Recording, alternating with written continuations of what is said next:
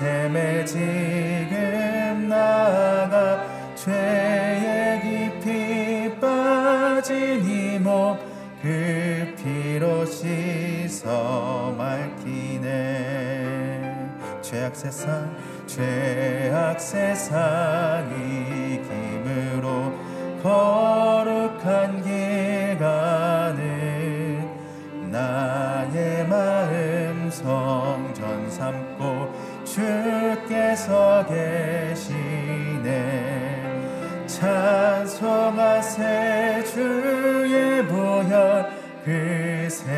지금 나가 죄에 깊이 빠진 이몸그 피로 씻어 맑히네. 주 예수를 깊이 아는 놀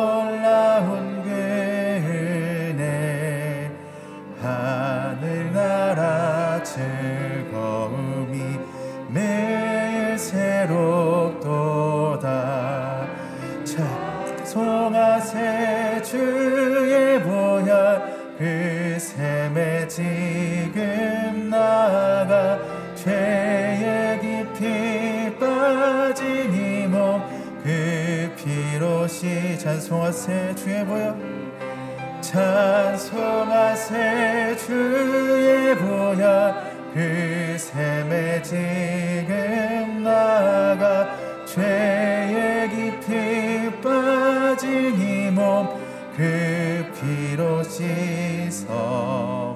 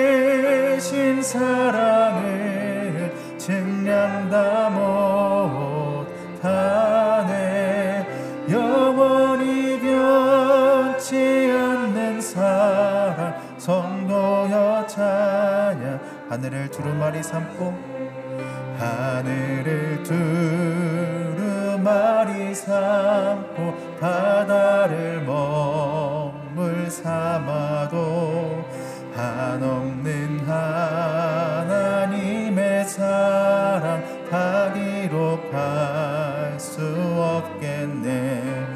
하나님의 크신 사랑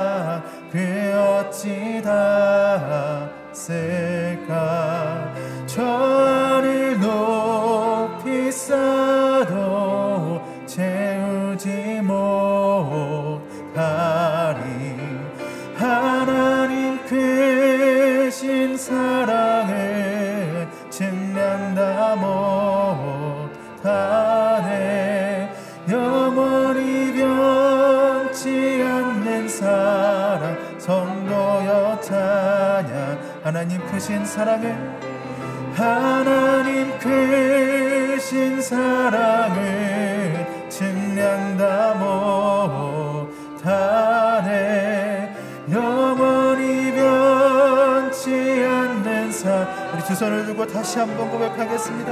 하나님 크신 사랑을 하나님 크신 사랑은 증량 다 못하네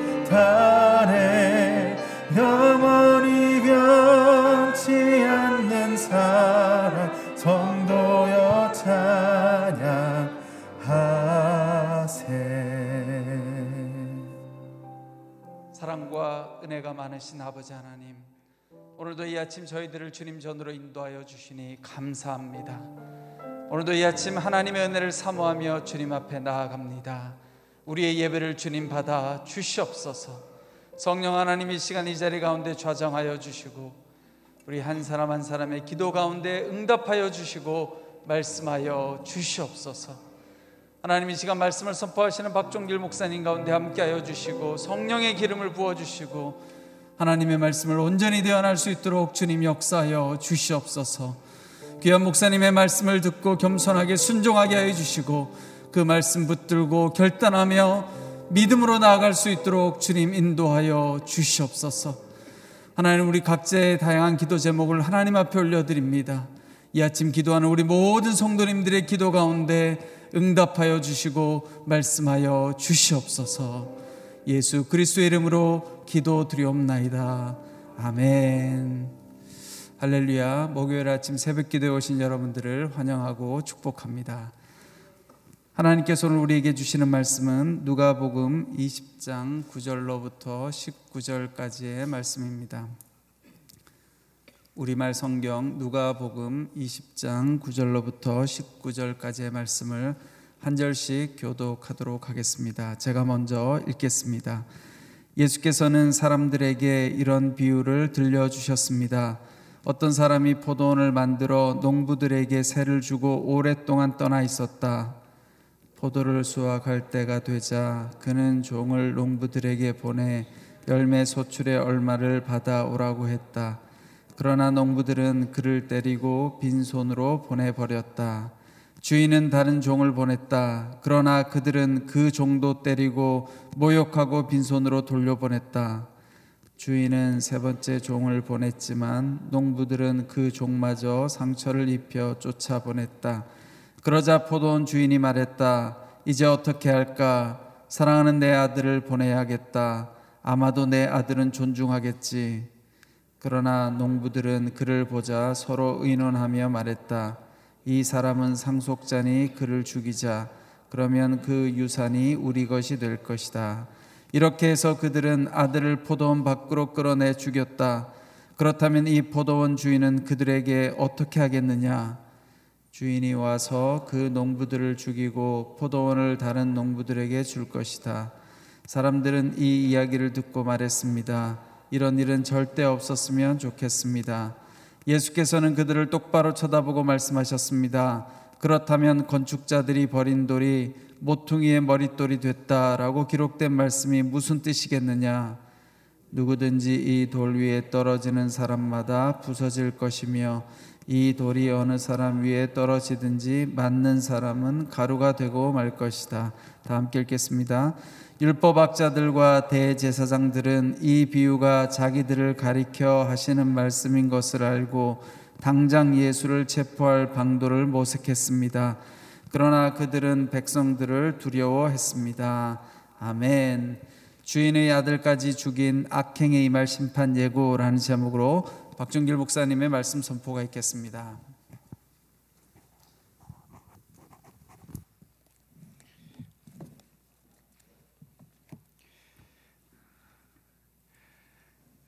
어제 본문에서 대제사장들 또 율법학자들 장로들은 어, 예수님을 넘어뜨리려는 그런 음모 가운데 예수님께서 성전에서 가르치시고 또 성전에서 매매하는 사람들을 내어 쫓는 그 권세가 어디로부터 온 것인지 또 누구에게 온 것인지를 질문하게 됩니다. 누구의 허락을 받았느냐 그렇게 물어보죠. 그 질문 속에서 율법학자들이나 대제사장 또 장로들은 어, 예수님이 성전에서 가르치셨던 복음과 또 예수님이 말씀하시는 그 말씀에 청종하고 경청하고 또 그 말씀의 의미를 되새기려는 것보다는 어떻게든 예수님에게 흠을 잡아서 또 예수님을 난처하게 해서 결국 예수님을 무너뜨리고 또 예수님을 잡아서 죽이려고 하는 그런 계략이었던 것을 보게 됩니다. 예수님께서 세례 요한의 세례가 어디로부터 온 것이냐라는 대묻는 질문을 통해서 결국 그 사내들인 공예원들이었던 율법 학자들이나 대제사장들, 장로들 그들의 무지함과 또 그들의 완악함과 또 그들이 믿고 알고 있는 것에 결국 헌신하지 않는 그들의 이중적인 모습들을 드러내게 됩니다. 그리고 오늘 예수님께서는 한 비유를 통해서 소장농의 포도원 소장농의 비유라고 이렇게 이름을 붙일 수 있는데 이 비유를 통해서 예수님의 건의가 하늘로부터 온 것이고 하나님께서 예수님에게 주신 사명에 대한 부분들을 설명해 주고 있습니다. 먼저 이 포도원 소장농의 비유를 통해서 우리는 첫 번째 배은망덕한 그런 농부의 모습을 볼 수 있습니다. 남에게 입은 은덕을 입고 배반한다는 그런 뜻이죠. 배은망덕한 농부의 모습인데 우리 구절 말씀 같이 한번 읽어보겠습니다. 구절입니다. 시작. 예수께서는 사람들에게 이런 비유를 들려주셨습니다. 어떤 사람이 포도원을 만들어 농부들에게 쇠를 주고 오랫동안 떠나 있었다. 이 비유에 나오는 포도원 주인은 하나님을 의미하고 또 포도원은 이스라엘을 말하죠. 하나님으로부터 일할 수 있는 기회를 가진 농부들은 유대 종교 지도자들이라고 말할 수 있습니다. 그들에게 그들이 당연히 내야 될 열매의 소출을 내지 않자 그 소출을 받아오게 하기 위해 이 포도원 주인이 종을 보내게 되는데 그 종은 말씀을 전했던 선지자들, 예언자들을 의미합니다. 그러나 이 비유의 내용처럼 그 소장농들이 이 종을 주인이 보낸 종을 때리고 모욕하고 빈손으로 보내고 계속 또 다른 종을 보내도 상처를 입 혀서 쫓아 보내게 되고 전혀 말을 듣지 않게 됐을 때 포도원 주인이 자기의 아들을 상속자인 아들을 보내게 됩니다. 아들을 보내면 그를 존중하겠지라고 보내죠. 이 아들은 예수님을 가리키는 그런 내용이죠. 예, 그런데 이 농부들이 어, 이 포도원 주인의 아들을 죽이면서 아들을 죽이면 이 포도원이 자기들 것이 될 거라는 예, 그런 상상할 수 없는 예, 그런 너무나 어처구니 없는 생각을 하게 되고 그리고 결국 그 아들을 죽이게 되는 이 비유를 예수님께서 말씀해 주십니다. 아, 이 비유를 통해서 우리가 몇 가지를 좀 알 수 있는데 먼저는 이 포도원 주인이 굉장히 이 농부들을 사랑한다는 것을 우리가 알 수 있습니다. 이 농부들이 일할 수 있는 포도원도 허락해 주고 또 그들이 당연히 내야 될 열매 소출을 내지 않을 때 종들을 보내서 선지자를 보내서 얘기하고 또 거부해도 또, 또 다른 종을 보내는 것처럼 또 다른 선지자를 보내서 어, 이렇게 농부에 대해서 사랑하는 그런 주인의 그런 모습을 볼 수 있습니다. 또 이렇게 참고 기다려주고 기회를 주는 그런 그런 이 포도원 주인에 대해서 이 농부들의 이 배은망덕한 모습을 우리는 보게 되죠. 그런 주인의 뜻을 거스릴 뿐만 아니라 주인이 주는 그 기회를 또 잊어버리고 아, 도리어 더 주인에 대해서 반항하고 불순종하고 패역하고 그 주인이 베푼 그 은혜를 잊어버리고 예, 배반하는 예, 심지어 그 주인이 보낸 상속자이자 아들을 예, 죽여서 그 포도원을 자기 것으로 삼으려고 하는 자신들의 위치도 모를 뿐 아니라 넘어서는 안 되는 그런 욕심을 갖는 탐욕을 갖는 그리고 죄를 짓는 그런 모습을 보게 됩니다. 배은망덕한 이 농부들의 모습이 어떻게 보면 하나님을 거역하고 예수님을 거부하고 있는 유대 종교 지도자들을 보여주기도 하지만 또 한편 불신앙으로 복음을 거부하고 지금도 교회를 핍박하고 믿는 사람들을 박해하고 거부하는 어, 이 세상의 한 모습을 볼 수 있습니다. 하나님께서 우리에게 포도원을 주셔서 그 포도원을 가꾸게 하실 때 마치 우리가 주인인 것처럼 생각하고 또 주인인 것처럼 행동하고 심지어 하나님의 아들 예수 그리스도를 십자가에 못 박아 죽이는 그런 종교 지도자들, 그 배응망덕한 농부들과 같은 그런 제약을 우리가 보게 됩니다. 성도 여러분, 우리가 이 비유를 통해서 여기 나오는 이 농부들의 모습들을 통해서 그리고 이 포도원 주인의 모습을 통해서 예, 우리가 믿는 하나님이 얼마나 선한 분이신지, 우리를 얼마나 사랑해 주시는지, 예, 그래서 우리에게 끝없이 기다려 주시고, 인내하시고, 또 기회를 주시고, 어떻게든 우리가 바로 서기 위해서 애쓰시는 예, 그런 하나님의 모습을 우리가 만날 수 있기를 소망합니다. 더 나아가서 우리도 이 배응망덕한 농부처럼 하나님이 내게 베풀어 주신 은혜임에도 불구하고 그것이 마치 내가 잘나서 내가 훌륭해서 내가 이룬 것 같이 생각하는 그 교만을 그 자만함을 또 우리 안에 있는 그 탐욕을 우리가 경계해야 될 것입니다. 우리가 하나님을 붙잡을 때 그 하나님, 그 예수님의 십자가를 붙잡을 때 우리의 신앙이 온전해지고 우리가 감사할 수 있죠. 저 개인적으로는 우리의 믿음의 삶의 시작이 나 같은 죄인을 살려주신 그 하나님의 은혜를 붙잡는 그 믿음에서 시작되지 않을까 생각이 되어집니다. 우리가 늘 예수님을 기억하고 예수님을 바라보고 십자가를 바라봐야 되는 것은 거기에 우리의 구원이 있기도 하지만 그것을 통해 우리가 감사할 수 있고 그 감사를 통해서 우리의 삶에 힘든 많은 일들을 또 이겨낼 수 있는 힘을 얻을 수 있기 때문에 그렇습니다. 우리가 늘 감사할 수 있는 것, 또 하나님 돌아보면 하나님의 은혜가 아니고 우리가 이곳에 있지 않, 있을 수 없는 존재인 우리들이 이곳에 있는 것이 아니겠습니까? 하나님이 우리의 가정을 지켜주시고, 우리의 자녀를 지켜주시고, 또 우리 교회를 지켜주시고, 우리 대한민국과 이 나라를 지켜주시는 그 은혜, 은혜를 기억하는 것 너무 중요합니다. 저는 이 농부들이 처음에는 뭐 좋았겠죠. 일할 기회도 주고 또 일할 수 있게 해주니까 말이죠.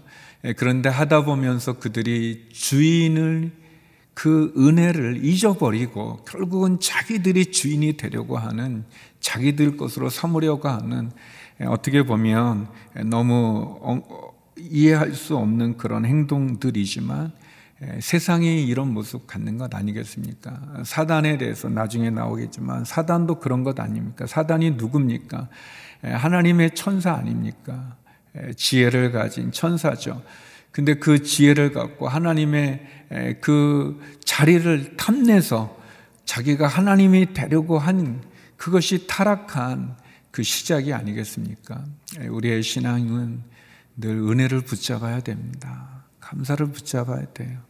우리가 예수님에게 우리의 시선을 고정하고 십자가를 기억하면서 나를 구원해 주시고 나를 사랑해 주셔서 독생자를 주신 그 하나님의 은혜를 우리가 붙잡고 나갈 필요가 있습니다. 두 번째 오늘 본문은 우리들에게 모퉁이의 머릿돌이신 예수님에 대해서 어, 보여줍니다. 모퉁이의 머릿돌이신 예수님. 우리 17절 말씀인데요. 17절 같이 한번 읽어보겠습니다. 시작. 예수께서는 그들을 똑바로 쳐다보고 말씀하셨습니다. 그렇다면 건축자들이 버린 돌이 모퉁이의 머릿돌이 됐다라고 기록된 말씀이 무슨 뜻이겠느냐? 어, 이 비유를 들은 사람들은 그런 일이 일어나서는 안 됩니다라고 에, 절대 없었으면 좋겠습니다라고 얘기하죠.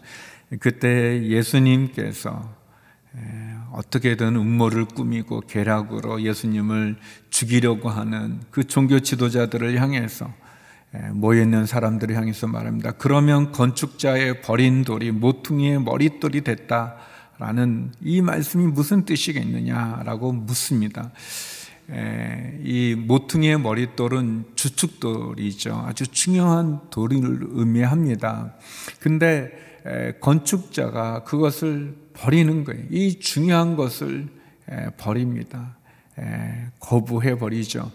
그런데 그래서 건축자에게서 버려졌지만 버려졌지만 그러나 그것이 모퉁이의 머릿돌이 되는 중요하게 쓰여지는 그런 돌이 된 것은 무슨 뜻이냐? 라고 이렇게 대묻고 있습니다. 이 말씀은 그런 거죠.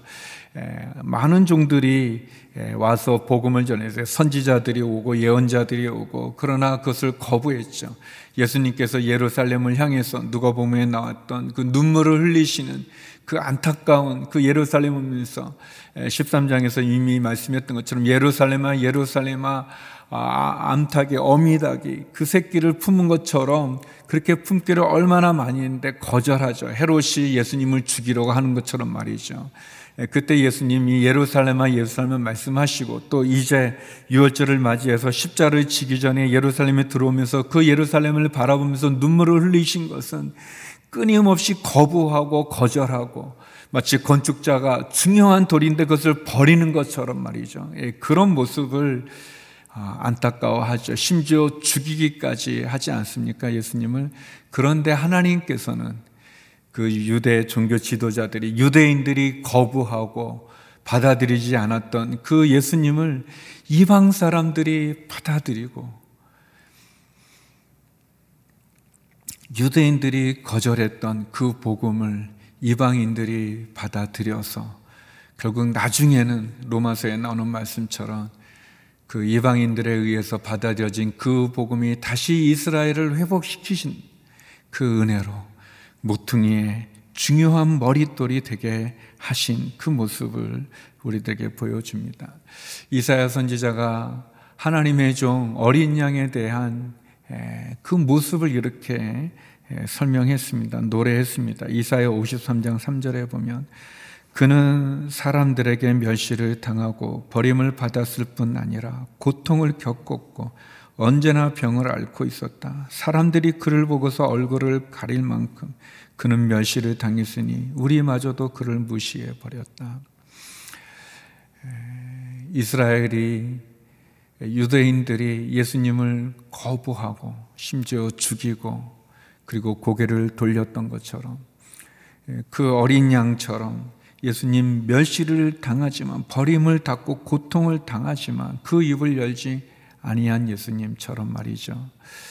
사랑하는 성도 여러분, 혹시 혹시 우리가 이 종교 지도자들처럼 우리에게 오시는 예수 그리스도를 무시하고 그를 향해서 얼굴을 돌리고 그리고 그를 예수님을 거부하고 있는 것은 아닌지 모르겠습니다.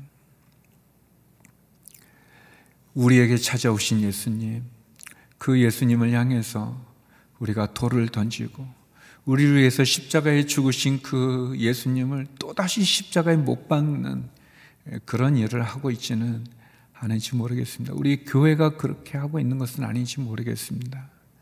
우리들이 예, 사랑하는 성도 여러분, 오늘은 예수님께서 이 배응망덕한 농부, 이 포도원 소장농의 그 비유를 이야기하면서 어, 예수님께서 가셔야 되는 그 십자가의 길을 이야기하죠. 예, 이 본문 마지막에 보면 율법 학자들, 대제사장들 이 비유가 결국 자기들을 가리키는 거라는 것을 알고 예수님을 죽이려고 하지만 예, 잡으려고 하지만 백성들이 두려워서 하지 못한다는 그런 말씀이 나오죠. 어, 마치 우리가 복음을 말씀하시는데도 듣지 않는 설명해 주면서 설명해 주는데도 깨닫지 않는 이 종교 지도자들처럼 혹시 우리들이 우리에게 말씀하시는 죄악 가운데 있는 우리들 불순종 가운데 있는 우리들에게 말씀하시는 하나님에 대해서 거부하고 거절하고 예, 은혜를 잃어버리고 감사를 잃어버리고 있는 예, 그런 우리는 아닌지 모르겠습니다.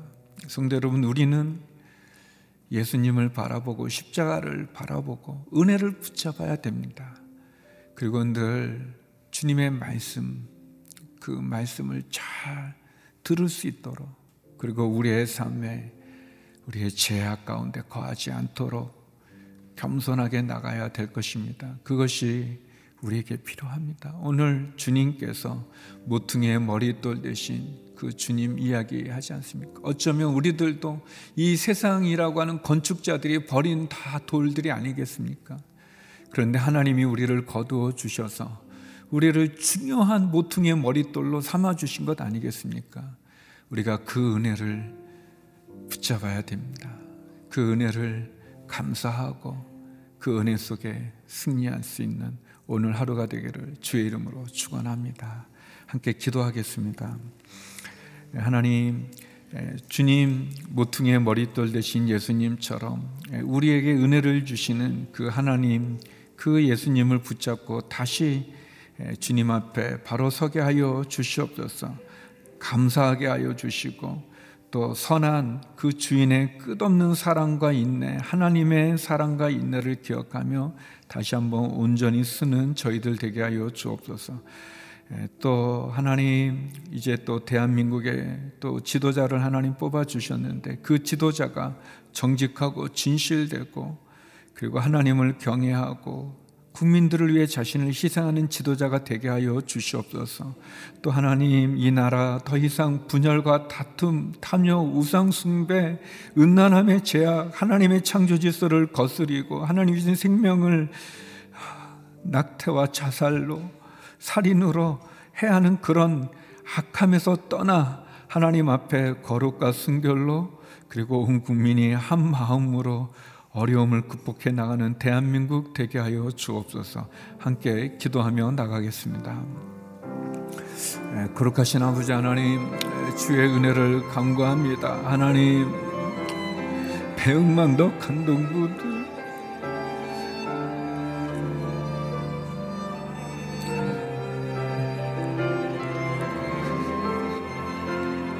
하나님 죄송합니다. 하나님 종이 배움만 놓겠습니다. 하나님, 하나님 우리 율법학자들 제사장들처럼 하나님 그렇게 주님을 거부하고 있는 그런 모습이 있습니다. 용서하여 주시옵소서.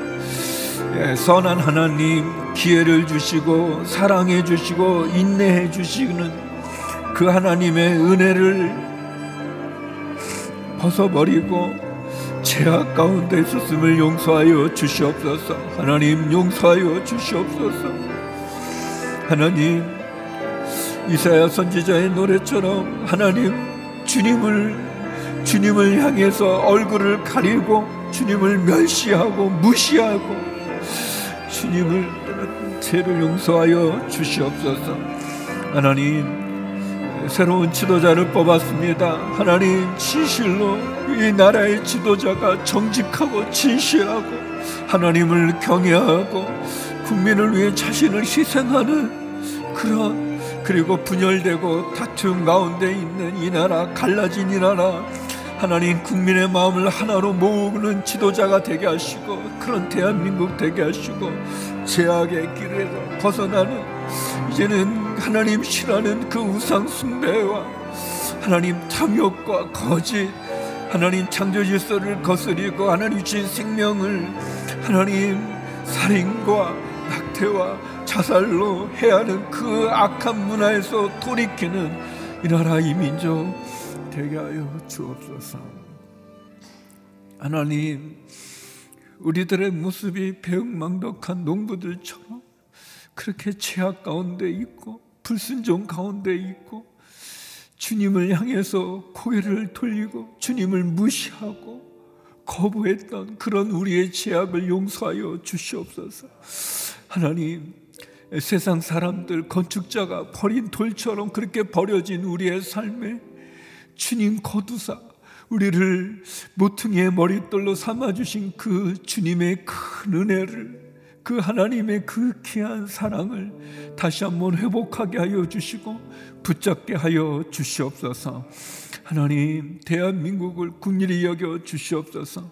새로운 지도자를 뽑았는데 하나님 그 지도자가 정직하고 진실되고 하나님을 경외하며 하나님 온 국민을 하나로 진실되게 섬길 수 있는 지도자 되게 하여 주시옵소서.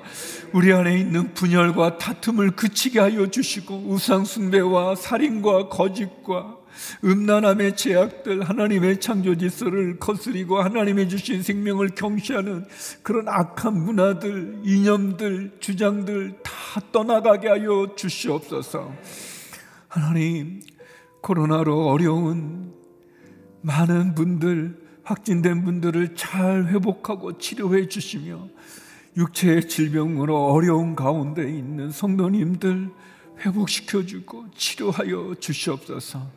하나님 오늘 하루도 우리의 자녀와 가정과 일터와 직장을 축복하여 주시고 우리의 부르짖는 기도를 응답하여 주시옵소서. 이제는 우리 주 예수 그리스도의 은혜와 아버지 하나님의 크신 사랑과 성령의 교통하심이 주님을 바라보고 십자가를 바라보고 은혜를 붙잡고 나가기를 소망하는 머리 숙인 주의 성도님들 가운데 이 나라 이민족 성교사님 가운데 이제로부터 영원히 함께 없길 간절히 축원하옵나이다. 아멘.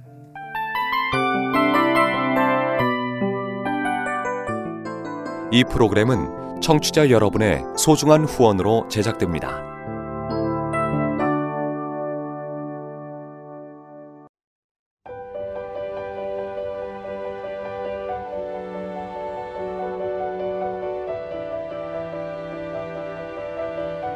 세상에는 수많은 교회들이 있지만 더 깊이 있는 말씀 강해를 찾기 위해 크기로만 교회를 선정하지 않습니다. 보다 좋은 영적 콘텐츠를 더 많이 나누기 위해 방송비를 받지 않습니다. 1년 365일 복음만 전하고 싶어서 우리는 광고를 하지 않습니다. 온누리의 복음을 땅끝까지 CGN TV와 함께 땅끝 성교사가 되주세요